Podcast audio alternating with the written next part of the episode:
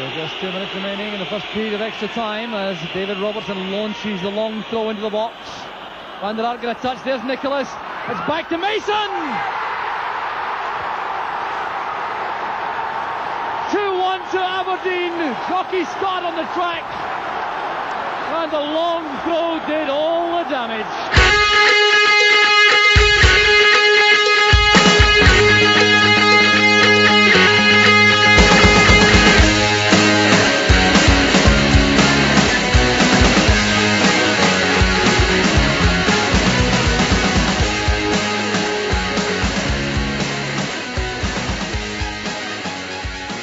Hello and welcome to the latest By the Minute Aberdeen podcast.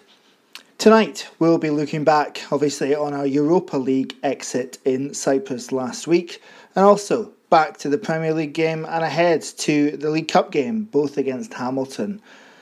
To discuss the Cyprus game, we spoke to Don's fan and film director Jon Baird, and we'll hear from him later. But as usual tonight, we've got Martin Clunas. Martin, how are you?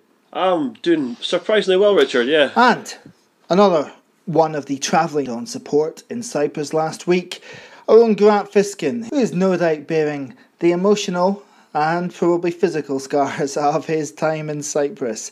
It's Grant Fiskin. Grant, how are you? Uh, weary and savagely sunburnt, Richard.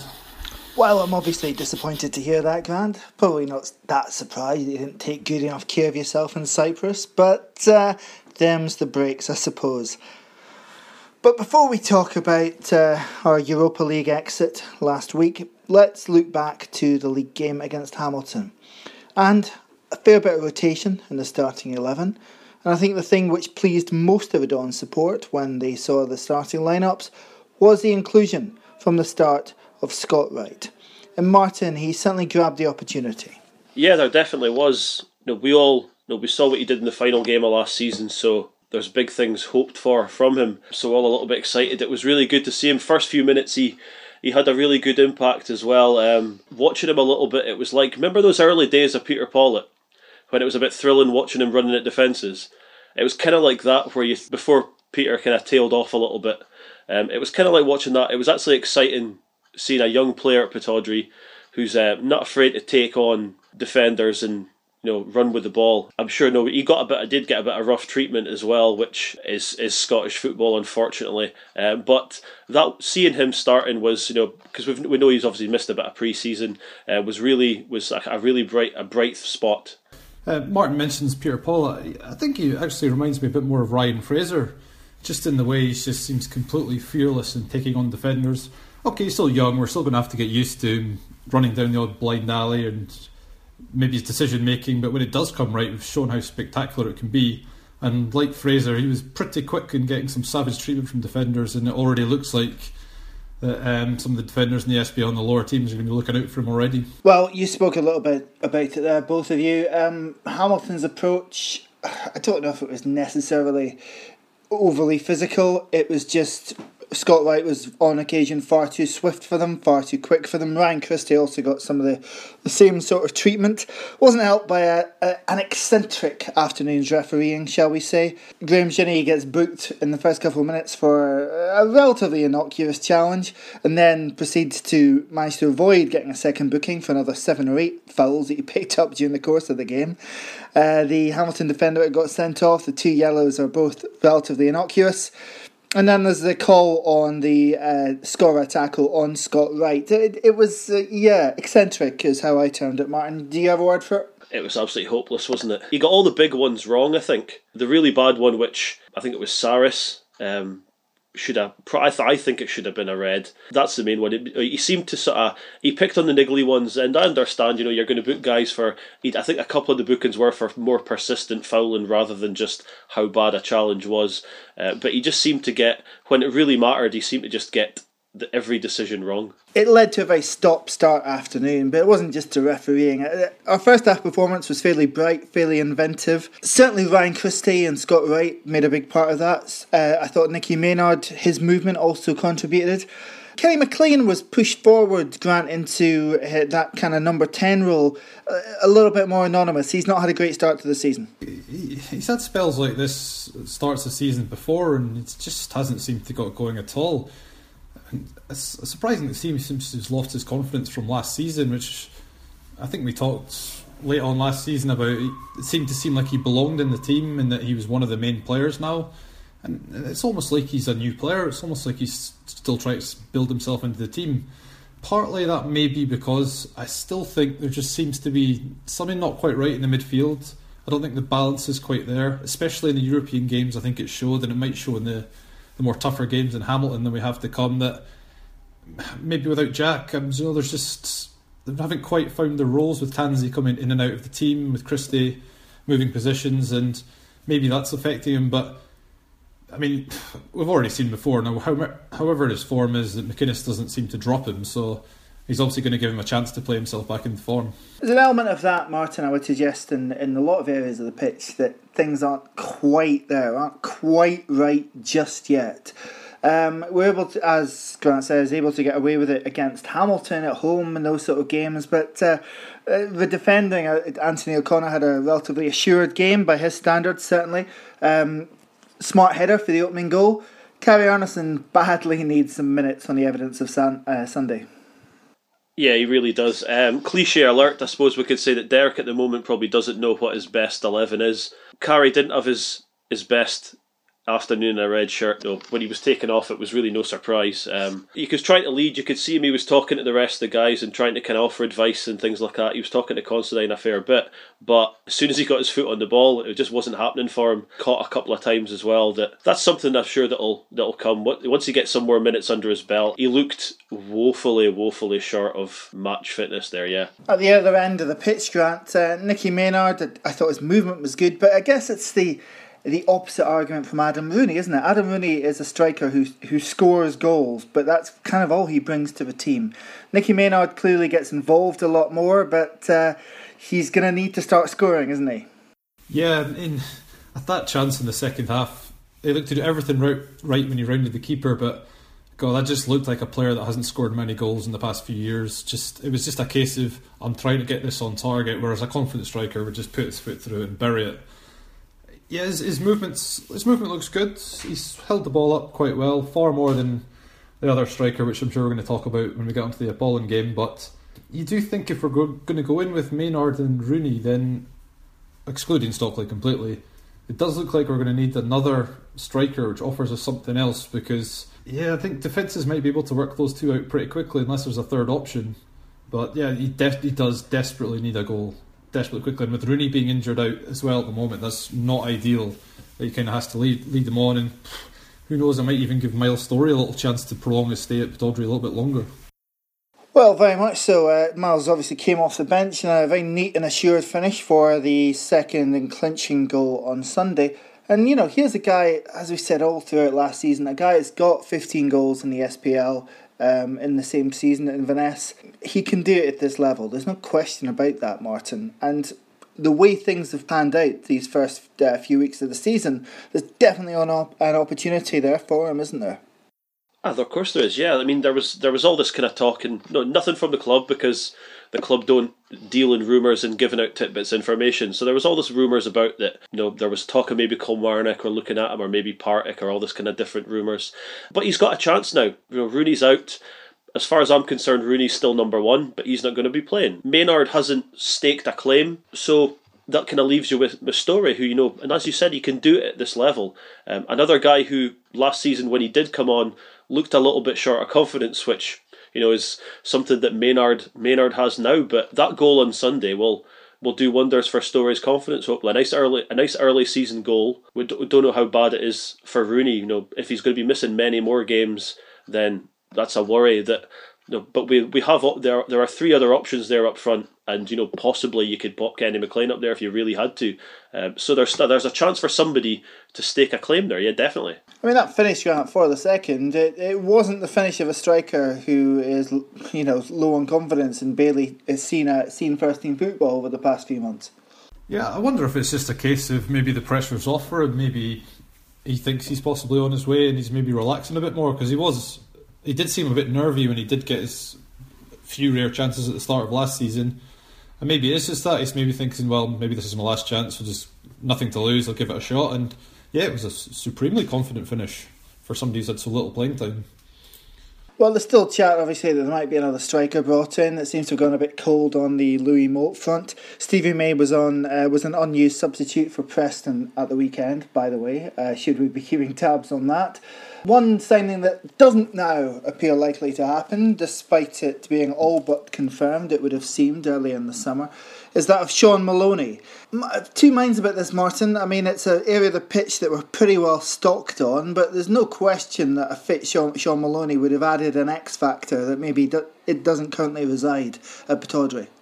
If he, I'd like to think that he's obviously decided that he's he's finished and he's, he realizes he's not going to be able to come back from from the I think the hernia injury it was that he was going to be getting the operation on. I I would assume he's indicated to Derek, I'm done, um, can't play. Because um, if there was any chance of him coming back, you think you would think you know, and this is just this is obviously the non the non footballer in me and the fan speaking that. I would you would think he would want to prolong his career and play for as long as he can rather than taking up a coaching job. I mean, I certainly do hope that it isn't that coaching at coaching at possibly Celtic or somewhere is more lucrative than continuing playing because you know Maloney seems like a proper professional and would want to would want to try and play for as long as he can but he would have definitely been an asset not necessarily in terms of you know the same style of play but in terms of the way Barry Robson was towards the end he was an asset to to some of the younger players as well, and he continues to be now that he's coaching, obviously. Uh, so it's a, it is a shame, but uh, we are kind of well stocked in those areas it would have been a worry that you know there's a there's a wage being spent there on an aging player. But I mean, it's not going to happen now, so um, it's all what ifs. But it would have been nice to have seen them seen him back here, bringing a bringing some uh, experience and a bit of class. But not going to happen, in it. I mean, Grant had already turned from what looked to be at the outset a statement summer signing to a bit of a sad, elongated pursuit in a lot of respects, hadn't it? Yeah, I mean, to be fair, even initially when we were thinking about it before even we made any signings, I wasn't particularly enthused by it as a main signing. As you say, okay, a fit Maloney, but there's not really been a fit Maloney for the past three or four seasons, especially now with the signings we've made. If you did sign him on the money you'd have to pay, I, I, I don't see what the benefits would have been. Now you have you'd just be blocking Wright. You'd, you've got Christian McLean who can play in this position, and yeah, I mean I think for the best that it's going to turn out that he goes to Celtic anyway. So um, I think it's probably a deal that I'm not too bothered hasn't hasn't happened. The squad still needs bolstering, though, uh, Martin. Wouldn't you agree? Defensively, you know, I'm still not hundred percent convinced that O'Connor and Reynolds are are kind of up to up to muster. But there's um, there's definitely like a you know, something that could be done there um, to kind of kind of round out the squad. We're gonna we're gonna find ourselves a little bit short in certain areas. I think as the season goes on. Yeah. My my concern about that is we were so vocal, or McInnes was so vocal about trying to get to the group stage, and we've not even made it to the playoff round. How much is this going to affect the finances for maybe bringing a new player? Was there going to be specifically waiting to we possibly got into the playoff round and there was money guaranteed to make more of a pursuit of Moult or other options? Or is this going to be affected by the fact we've been knocked out at this stage? We have been knocked out of this stage, and we were knocked out because of a pretty subpar performance out in Cyprus against Apollon Limassol. Now, we caught up with a former podcast guest and the man who brought Irvine Welsh's filth to the big screen, Jon Baird, who's a lifelong Dons fan and was out over in Cyprus with the team last week. So, Jon, thanks for joining us today. Um, you're on because uh, you were over in Cyprus last week. Now, uh, I know you're a huge Dons fan, have been for decades, but uh, I think it's fair to say you've not been at Pittodrie that often the last couple of years because you've been too busy working with guys like Martin Scorsese for for the uh, last couple of years. So you, you managed to get yourself a ticket though, uh, and that was a bit of a point of controversy, wasn't it? That uh, the tickets were basically a free for all.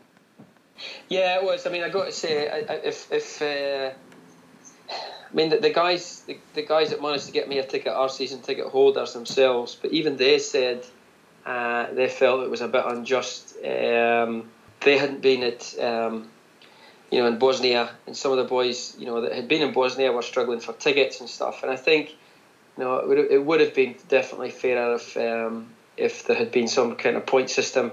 However, there wasn't many people without a ticket. Uh, there was a couple of guys over there who didn't get but there wasn't there weren't many those who made the trip anyway. Well, that was going to be my next question: is whether you came across uh, anybody that was still without a ticket? Because I know that they did go down the waiting list and were able to satisfy a few of them. But so there were one or two then. I think there was maybe one guy, one guy who I uh, who I saw, and uh, he was happy enough to watch it in a bar anyway. So you know there weren't there weren't many people over there disappointed, definitely not. And plus there was there was a lot. Of, I think they must have opened up a an extra part of the ground because there was a lot of you know spare seats around about, and they could have accommodated a lot more of us as well. So, however they managed to do it, I think Aberdeen handled it pretty well. As in over there, I think obviously before then, the, the sort of fairness of it maybe was in question. You know. And what about over there in uh, Larnaca, Jon? Uh, pre-match, I take it, it was a, it was a really good atmosphere with the with the boys all there. It was. It was great. It was. Uh, it was. Most people arrived on the Wednesday, the day before, I think, by looks of things and it was a really great atmosphere, very relaxed. You know, everybody seemed to be heading for the same.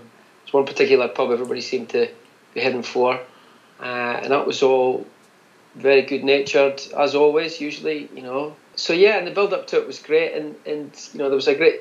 It's quite a funny sight. There was a double decker sightseeing bus that had been commandeered by a load of Dons fans, and it looked as though there was about 200 fans crushed into this open top double decker bus driving around Larnaca that was quite amusing. And it was all very, very relaxed before a game, I have to say. But it was hot. I mean, that was the thing. That was the incredible. I mean, it was during the day 35, 36 degrees, unbelievable heat. And at night time, just before a game, I would imagine it was only down to about 30, 32. Um, so it was intense heat, you know. Ah, there's certainly question marks about whether the heat affected the players' performance. Did it? Did well, it affect your drinking performance at all, Jon? Or well, I, I, I got to be serious, right? I, I, I think without a doubt. And this is one of my. I mean, I love, I love, you know, how the club's being run at the moment. I really do. I mean, I think, I think that they're doing a great, great job compared to you know years gone by, and that's why they're getting fifteen thousand against Hamilton and. And twenty odd thousand against Apollon and stuff, you know, because everybody believes in what they're doing. I think they made an error though in in in the time, the acclimatization time that they had because I, I, I don't know if they if they flew I think they flew over I'm right in thinking just the night before the game. Uh, the they flew, they the flew out on the Wednesday. Didn't even train on the pitch. Yeah, I, I, I got to say I think it's a massive error because you know you see in these these international tournaments and stuff. Uh, you know, international teams that go out. Now, there, there might have been an economic reason for it, but I can't see how even a couple of days there. You know, you can say, "Oh, Apollon were a better football side," or they play the ball better, but they, they weren't. They are, you know, in a normal temperature, they're not. They're definitely not a better football side than us. You know, they're very, you know, they're a good team. They're a very good team. They've got really good players, but you could see the the heat was absolutely ferocious, and and basically your mind. You know, we've all played football. Your mind is a second slower, and that heat doesn't matter how much you how fit you are or, or, or how much fluid you've taken on stuff. If you're not, if your body isn't used to that temperatures, you get a struggle, and you can see that, that they were a step behind. I thought, and I think that was because the the pure heat there was just too much. I think you know. So that's what you put the sort of pretty flat performance down to mostly. Would without you just doubt, the heat? Without, yeah. Def, without a doubt, I would say, that. and a lot of the guys standing around us that were talking.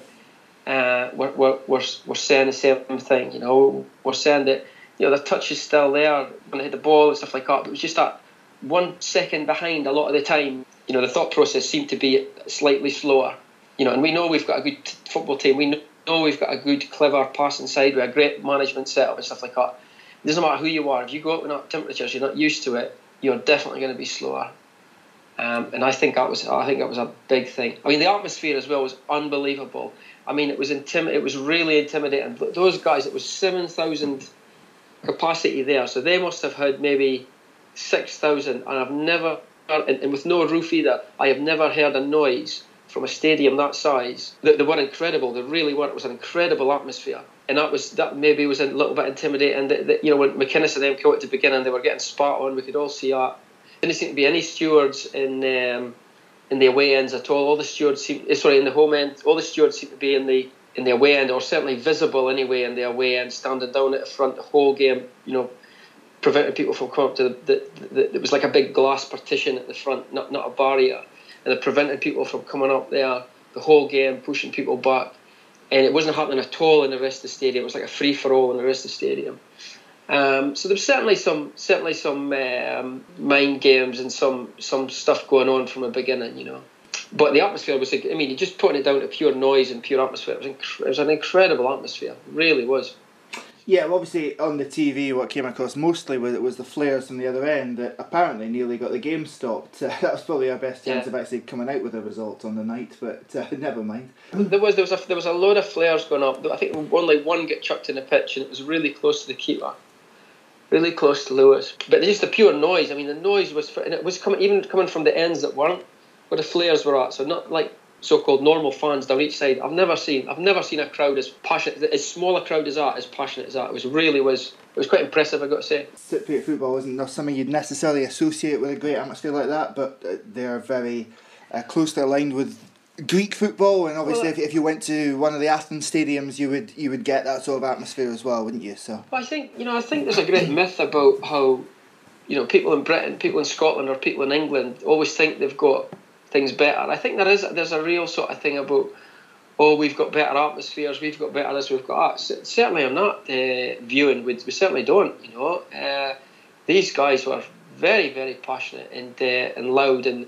And it's close to anything you've ever heard in a game in Turkey or Greece or Italy or anything like that, or, or South America. You know, really, really you know, really, I mean, it seemed like every single person in that stadium knew the words and were singing at the top of their voice and just giving. And it was really the only thing I've seen come close to it was a game in Ukraine in Kiev against uh, against Scotland back in I think it was 2006, 2007. That was the only thing I've seen probably better than than than than, uh, than Cyprus. You know. Well, what about the atmosphere in the away end, Jon? Because uh, obviously there were some scenes at the end. Now you can only speak on your own behalf in terms of what you saw, but uh, how how was it progressing during the night? Well, Listen, I saw the whole thing, right? Where I was standing was very, very close to everything that was going on. Yeah, I was standing at the right hand side as you look to the pitch. Yeah, I could see everything that was going on. So I pretty much had a bird's eye view of the whole event. I got to say the, the away atmosphere wasn't that great, and I think put it down to a couple of days drinking, really hot, people relaxed, and you know thinking that we'd maybe going to win this and stuff. And we didn't make a lot of noise. That's that was for one. So there wasn't like this heavily charged atmosphere through the game. Certainly wasn't an aggressive atmosphere in the Aberdeen end. It was it was more a subdued. It felt like a subdued atmosphere. There wasn't much booze in the ground either. There was there was there was a very watery beer. So it wasn't. I've seen reports of oh, this is why alcohol should be banned in the ground. That that wasn't happening. You know, it wasn't like that. What I would say was the, the Aberdeen fans were, were being very well behaved. But the stewards at the begin, stewards from the very beginning of the game had a row, had a line just facing the crowd, and were not letting anybody come anywhere near the barrier where all around the ground the Cypriot fans were standing round close to their barrier. It didn't seem to be any sort of anybody. And, it. and there's one or two particular stewards. I think it looked as though they were the head stewards. Were being very aggressive. There was this poor guy with a with his Glengarry Glengarry hat on. Guy with glasses, Glengarry hat. Didn't he look as though he was the typical guy up for a fight? Certainly not. But they were sort of picking on this guy, pushing him back the whole time, and, and it was starting to really agitate people. You know, and it's particularly this one or two stewards that were getting very, very aggressive with it, and it didn't. They weren't behaving like normal stewards were. It looked as though it kind of looked as though they were cops, but with stewards' tabards on. That, that was the more of the vibe, you know, or security people anyway, rather than normal sort of football stewards. And then as the game went on, you know, everything it was fine. You know, we, we got, but we knew, you know, we, we knew pretty much ten minutes into the game this wasn't going to be our game. I thought that's, that's what it felt like. It didn't feel as though we were going to get through this. So the atmosphere was a bit subdued in our end. And then what happened at the end was, you know, uh, they said just before the final whistle, they said, "Oh, you're going to get kept in 20 minutes before the uh, after the game," which is fair enough. You accept that. So it was all, as I say, the, the game finished. All the Limassol fans, you know, they were they were they were leaving the ground. It was all it was all going well, and nothing much was happening at all. And then, just kind of out of nowhere, there was a few, there was a group of Limassol fans that were approaching the, the Aberdeen fans. The stands weren't locked together. It was just like you know, it was kind of like what the Dick Donald and the, the Yeah, South Stand yeah. would be. It would be that kind of thing, right? So you're not you, you couldn't actually touch each other, but it was that close, right? And they came down, they rushed out of the corner and was because before that, like the Aberdeen fans and the Limassol fans were applauding each other. Uh, they were applauding each other at the end of the game. It was fair play and whatever, and it was you know a good atmosphere, whatever. But there's this one group of fans that came down to the corner and started really goading everybody. And obviously, you know it's like in any normal game. There's, you know, there's a there's an exchange, and you know, people sort of moved down a few seats, and you know, there was, there was no need for it, really, wasn't it? And it was aggra- it was really aggressive. It looked as though they were trying to climb over the barriers to to get into where the Aberdeen fans were. And anyway, they, they at that point there was a few younger guys rushed sort of down to the front and were sort of shout exchanging, you know, exchanging sort of pleasantries with them, which, as I say, you would get in any game, any game of football. And then all of a sudden, these these stewards who I talked about earlier, these big guys, rushed in and just started leathering everybody. You know, they started leathering these young guys. It was just completely unnecessary. Big men punching these young kids, not kids like ten year old, you know, these 17, 18 year old guys. And then that's when it all that's when everybody just turned, you know, everybody turned at that point. And it wasn't just it wasn't just your you know, who you would expect to do that. It was it was you know, it was it, everybody was trying to sort of help these young lads out and sort of make sure that they were okay. And it just started and it just got out of hand. It just got out of hand. And then all of a sudden there was this you know, I saw these women running past me who were crying and coughing and spluttering. And I didn't even see the riot police coming in, but the riot police had obviously been called in. They came in and had put the pepper spray in and they were spraying everybody. They were spraying these women and these young kids and stuff. And you know, I wondered what the taste was in my mouth, and it was burning up my arms and stuff. So oh, here must have been CS gas. And then everybody sort of panicked and was rushing out. And there was a guy had been battened, and he was. And again, it was a guy. It wasn't a guy who, you know, wearing the Lacoste or the Stone Island. It was like some big guy with an Aberdeen top one who'd, who'd been cracked across the head, and his face was all, you know, bleeding and and people screaming with tear gas in their eyes and stuff. So it was a pretty horrific sight, I've got to say. It, it came, I think, it came from the stewards. I really do. I think it. I think from the very beginning of that game, they were looking for a confrontation, and they certainly, and it certainly happened. You know. Again, you can only say what you saw. Uh. There were some reports from some people out there that said it kick-started by a bit of a confrontation between Aberdeen supporters, but uh, it certainly sounds like there were some other factors at play. I, I, I think. Listen, there was a there was there was confrontation between Aberdeen supporters, but no, but but not. But I think that wasn't uh being caused by something that happened at the game. I it, that looked as though it was two guys who had had beef with each other from a long time ago, and it was only these two guys. That's what it was, you know. It wasn't a groups of Aberdeen fans who were running battles. It was certainly wasn't anything like that. It was two guys who had a disagreement, and it, it didn't look as though it was anything to do with what was going on there. And that certainly wasn't what caused confrontation with the stewards. Now, after the confrontation with the stewards happened, obviously there were fans that were saying, "Oh."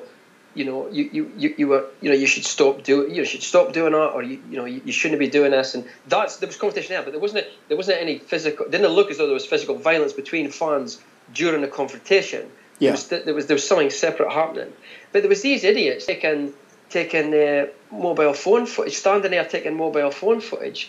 I was standing saying, "Why are you doing that? What what what, good is that going to do you, you or anybody d- taking this mobile phone footage?" So there was a lot of I I think disappointment and tiredness and frustration and and and, and all that w- w- was happening because you know we'd just been knocked out. People were scared because you know there was this tear gas in the air and it was a, it was a frightening situation. You know.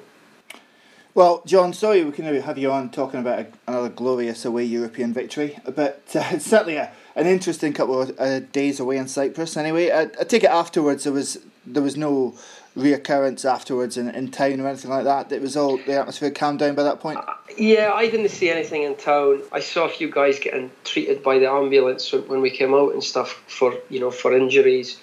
Uh, but it all really calmed down by then, and everybody had sort of, you know, everybody had sort of made their way back into town. And the town looked, you know, what it's like after a after a defeat where you're tired and dehydrated and stuff. Everybody's like the, the energy levels drop right down, disappointment and stuff. Yeah. So, I think I think pretty much what everybody was doing at that point was was, was just looking at the, the correspondence that was coming through the websites and stuff about you know, because the media was obviously straight onto it, and people were looking at, you know, so that everybody was like crowded around looking at what the media was saying back home. So it wasn't a, you know, people weren't.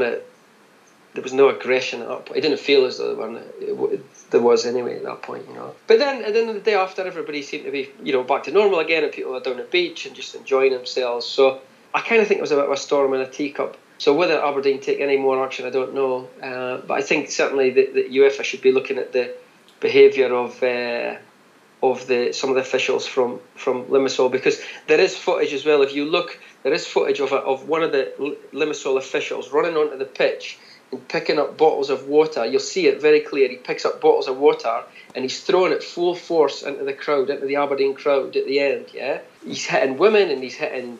He's hitting everybody. He's just, but, but these these little bottles of water, and he's throwing them full force, and then he runs off the pitch again. But that was a guy with a Limassol official Limassol's tracksuit on.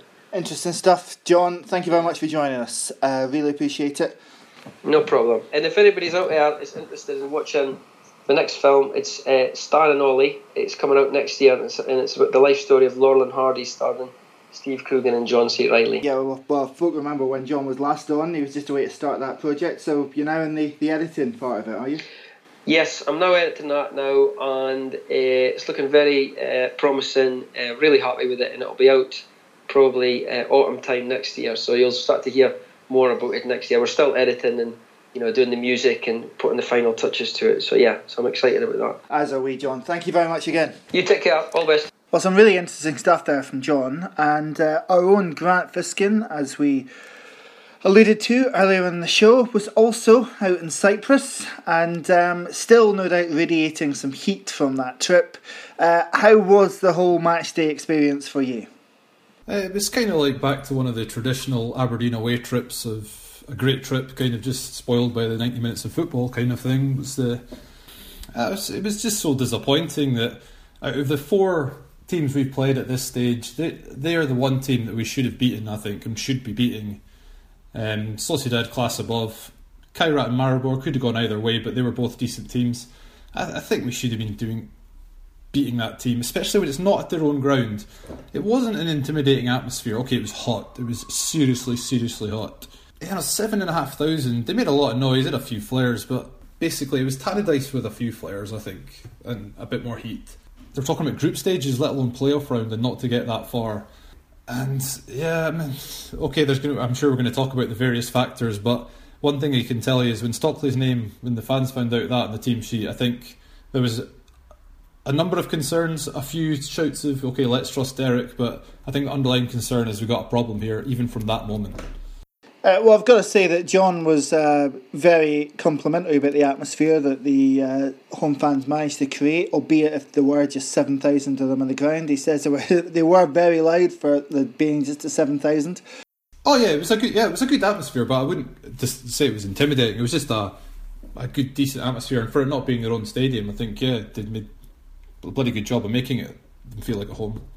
Now let's uh, touch upon for a second uh, the events happened in the stadium as opposed to on the pitch. Obviously, again, Grant, you can only speak about what you saw from your perspective. Who knows where that was in the stand? But uh, Jon seemed to think that the, the trouble that occurred really only escalated because of the stewards, even if it maybe kicked off because of a incident between two Aberdeen fans. Well, yeah, as you say, can say, I can only say from my perspective, but in my opinion, I think it was the Aberdeen fans were responsible for the problems at the end of the game. Anybody who goes on these away trips, there's the usual few idiots who most of us know who they are, and just seem intent on goading the locals and goading the stewards. And you know, I read I read the stuff in the local papers, even in the P and J afterwards, talking about heavy-handed stewarding and all this kind of thing. I have to say, I thought during the 90 minutes of the game, I thought the stewards were unbelievably lenient in not removing some Aberdeen fans who were just goading them, baiting them, to abuse at them for 90 minutes, ignoring them. And then it wasn't just two Aberdeen fans fighting, there was more than one occasion when they started fighting with each other.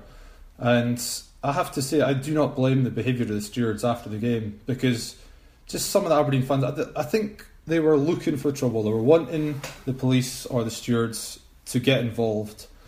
And yeah, the okay when we went two 0 down, the home fans were goading them, and then Aberdeen fans were right up against them as well. But yeah, it's it's these guys, it's the same guys who are causing these problems. And the bad thing is, it's innocent people who get caught up in it.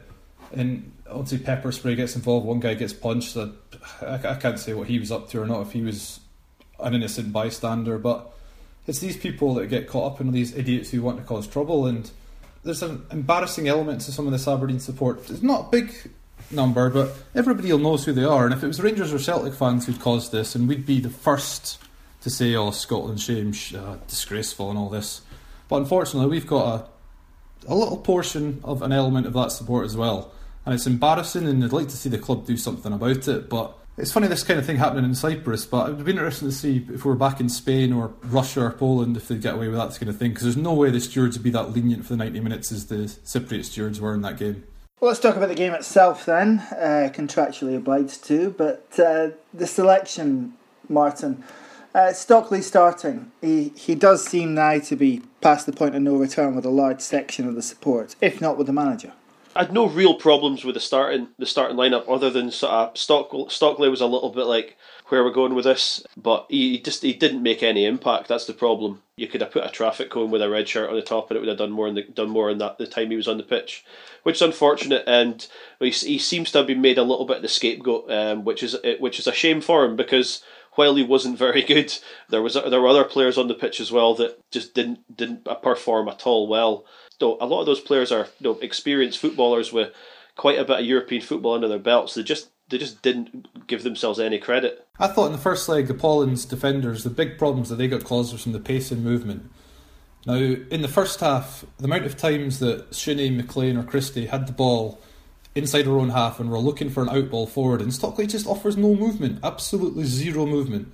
He had a couple of decent flick ons, but when Maynard came on, Maynard held the ball up far better than Stockley did. Stockley needed about three or four touches to even try and get the ball under control. And I just think if you're going to have play those tactics, you had to play Maynard. If you can get okay, if he's going to have to take him off after 60, 65 minutes, fine.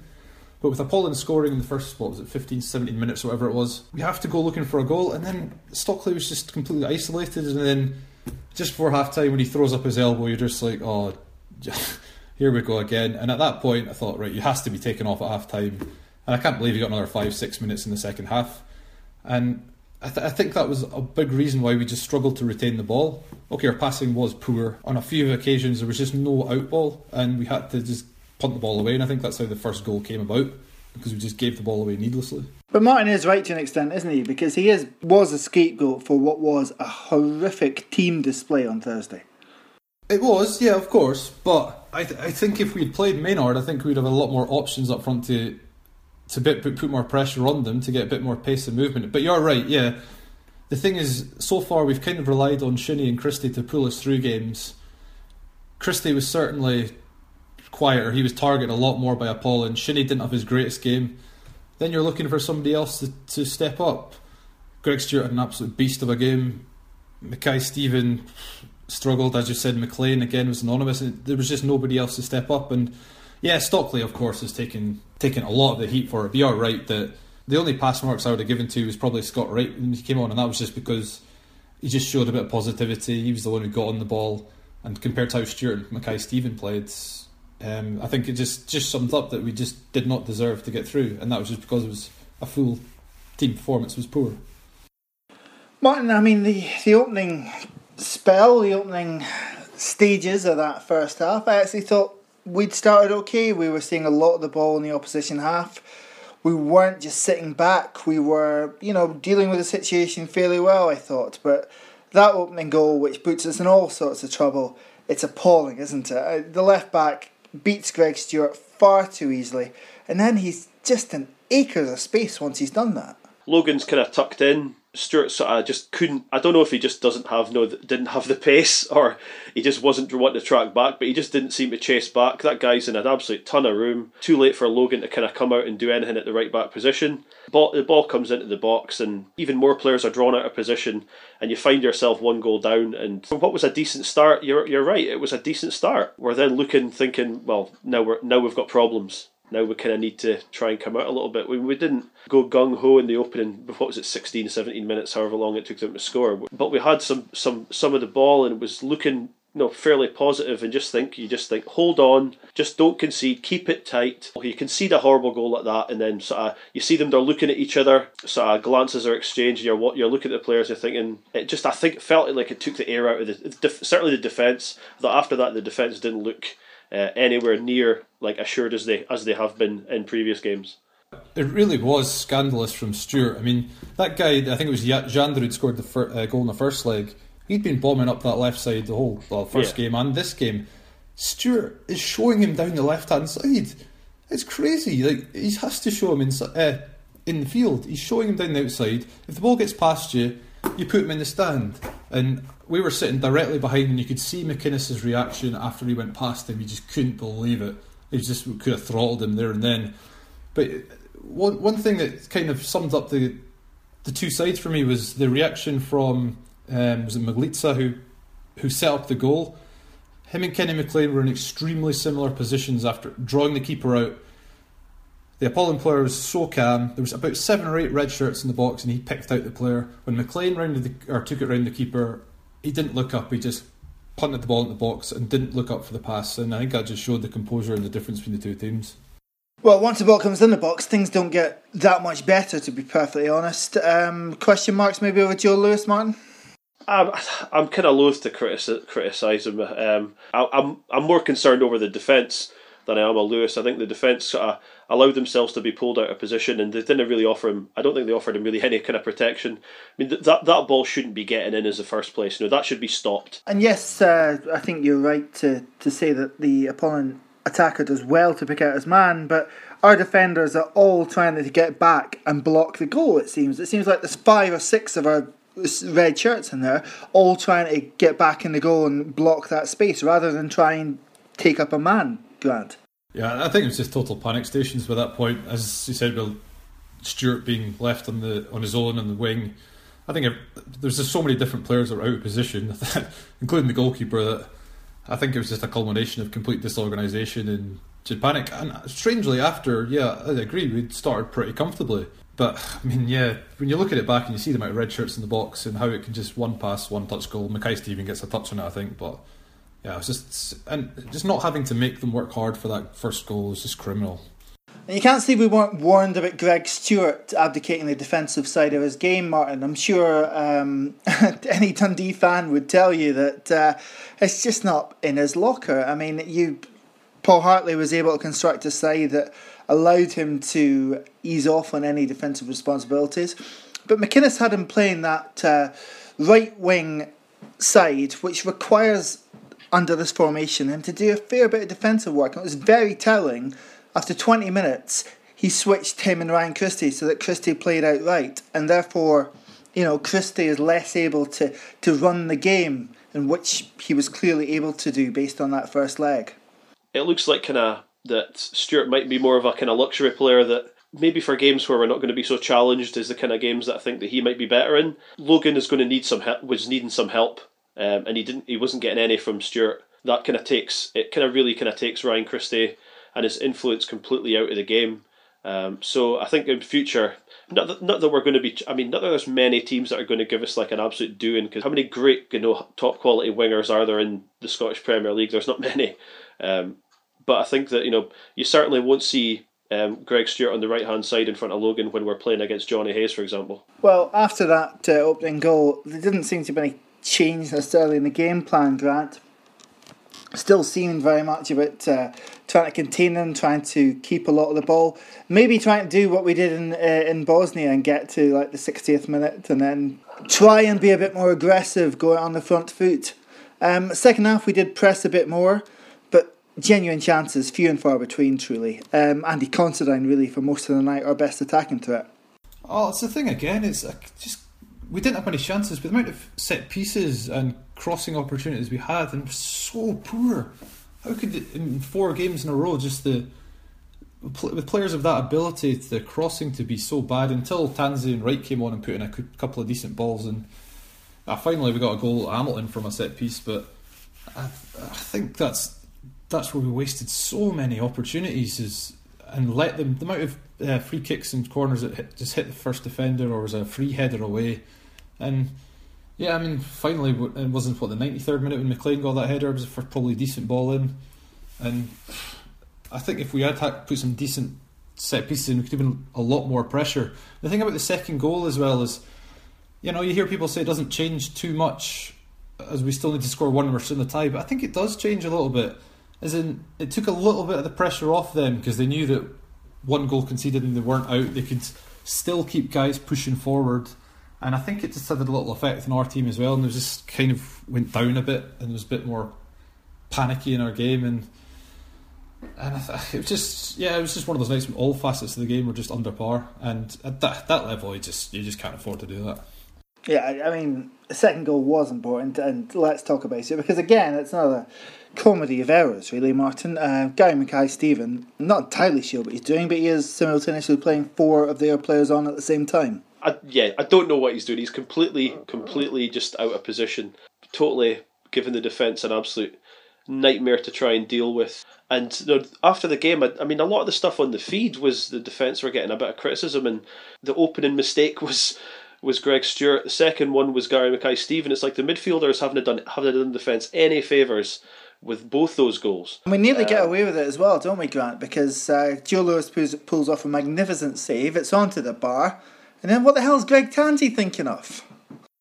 You just you just can't believe it. And the, the two things I think you noticed you mentioned in the two guys involved in the second goal from our point, Tansey and Mackay Steven. It's Tansey who puts the original corner and it's get headed away.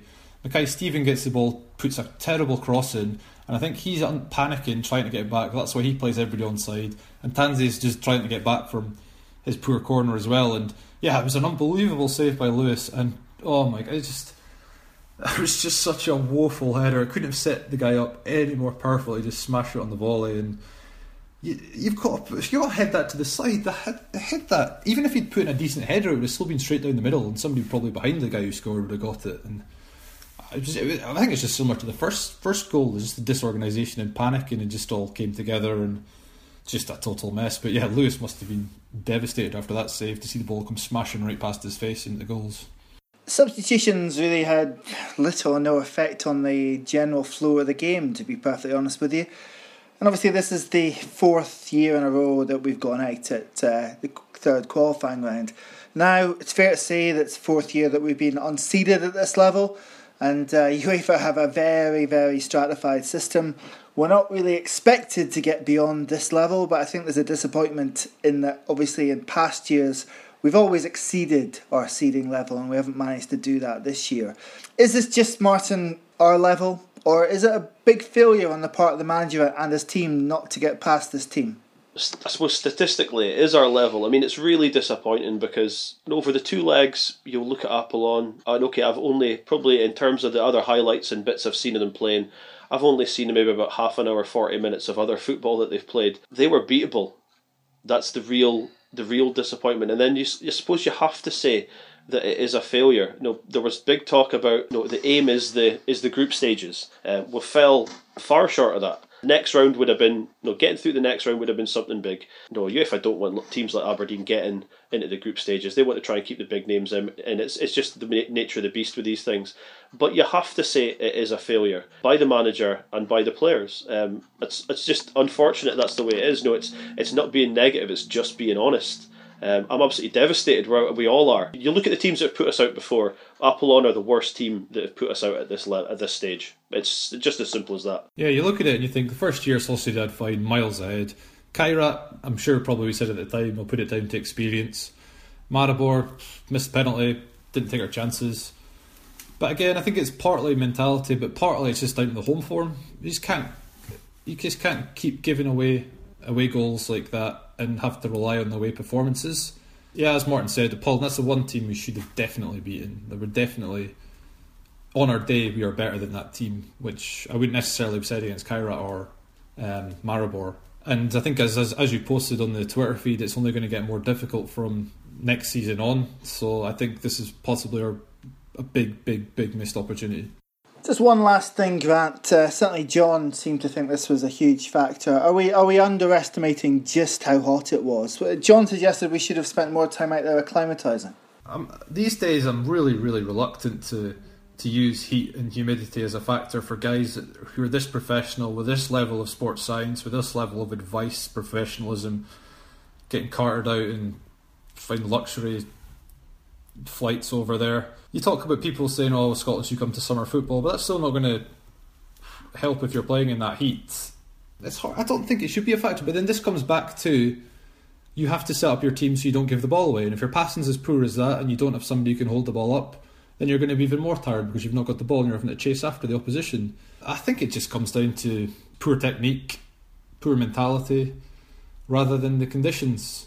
Because we've as we've said before, we coped fine with it in Rijeka Okay, it's just slightly hotter than that, but if you can cope with it in that heat in Croatia, then you can in Cyprus, Siroki as well. And I'm really reluctant to use that as any kind of excuse. Well, it'll almost certainly be less hot in Hamilton on Wednesday night when we um, go back to the League Cup business. Obviously, we reached the final last year. One goal for the season has already been missed, uh, reaching the group stages of the Europa League. Only takes four games to win this trophy, Martin. Again, that's what we're here for, isn't it? It absolutely definitely is, yeah. Four games to win it, you know. Truthfully, we probably couldn't have got a for Aberdeen, we probably couldn't have got a worse draw. Not a great record at New Douglas Park. It's an absolute stinker of a pitch to go play on. Um, I don't think any of the players like it. No, it's only four games. No, you win win four games and win a trophy. We want more silverware. No, the manager and the and the management team, sorry, definitely are here for silverware. Um, so it's something that is a big target and it's a big opportunity. And I don't think they really kind of gave us much of a challenge on Sunday. So it's an opportunity to go there, get through to the next round, and you know, get a step closer to the trophy. Yeah. Hard to know what the side will be on Wednesday, yeah. Grant, but there'll be a fair degree of rotation, you'd imagine. Yeah, it's a, a, difficult one to predict, really, because it's never ideal having to play the same opposition twice in the space of such a short time. But uh, would he mix things up with the more attacking players, or you look at the fact that Hamilton had their entire defence booked against the team that played on Sunday and send them back in again? Yeah, it's, it's been a bogey place, but look, the last two times we've played them, we've absolutely smashed them and just haven't turned the chances into goals. So you'd like to think we're going to give them a doing at some point. So uh, hopefully it's going to be Wednesday. But I think it's as important a game for the defence to try and get gelled together as it is for the attacking players. And as we talked about earlier, God, if anybody needs some minutes, it's definitely Arnason. So um, hopefully he can get a more settled, maybe 90 minutes under his belt this time. Yeah, Arnason and um, O'Connor not certainly the most mobile of um, centre half pairings, Martin, but uh, should be good enough to deal with uh, what Hamilton can throw at us. I would like to think so. I mean, you know, they didn't they didn't offer much. You know, um, the sponsors obviously gave uh, Shay Logan man of the match on Sunday, who um, I don't think Shay will have much of a much of an easier day than he did dealing with Dougie Imrie. Uh, yesterday it was um, he could have he could have worn slippers and a smoking jacket to be honest, and he would have been fine. The the defence is the issue. We need to decide who the who the centre half pairing is. Hamilton didn't offer very much, and I think that you know you get Arnason in there, give him some minutes, and I think they should be fine. An interesting thing will be to see how McInnes deals with Scott Wright. I mean, he, he clearly can tell by the way he's started this season that he now feels he belongs in the first team. Certainly, a message to Mackay, Steven, and Stewart that he's going to have some serious competition in there. But is McInnes going to be maybe taking him in and out of the team, or is he going to let him have a few games, as you said, with that partnership which looks so promising with Christie at the weekend? Scott Wright obviously had the he had the knee strap and you know, the tape tape stuff over his knee. So I mean, does he does he get left out because they don't want to risk him on that pitch? That's something I don't know that might happen. Well, certainly plenty of options going forward to freshen up the side, that's unquestionable. A few people with some points to prove as well after the European Games, I think it's fair to say. But uh, whoever's picked hopefully will be in the draw for the last eight, which takes place on Wednesday evening. And after that, this week, there's a trip to Dingwall. Again, never an easy venue on Saturday. And uh, we'll be covering that and the outcome of the Hamilton tie on next week's podcast. But until then, that's our show for this week. My thanks, as ever, to Martin Clunas. Martin, thank you. Thanks very much. and to the uh, sunburnt and hungover Grant Fiskin. Grant, thanks. Cheers, Richard. We'll be back with you next week. Until then, come on, you Reds.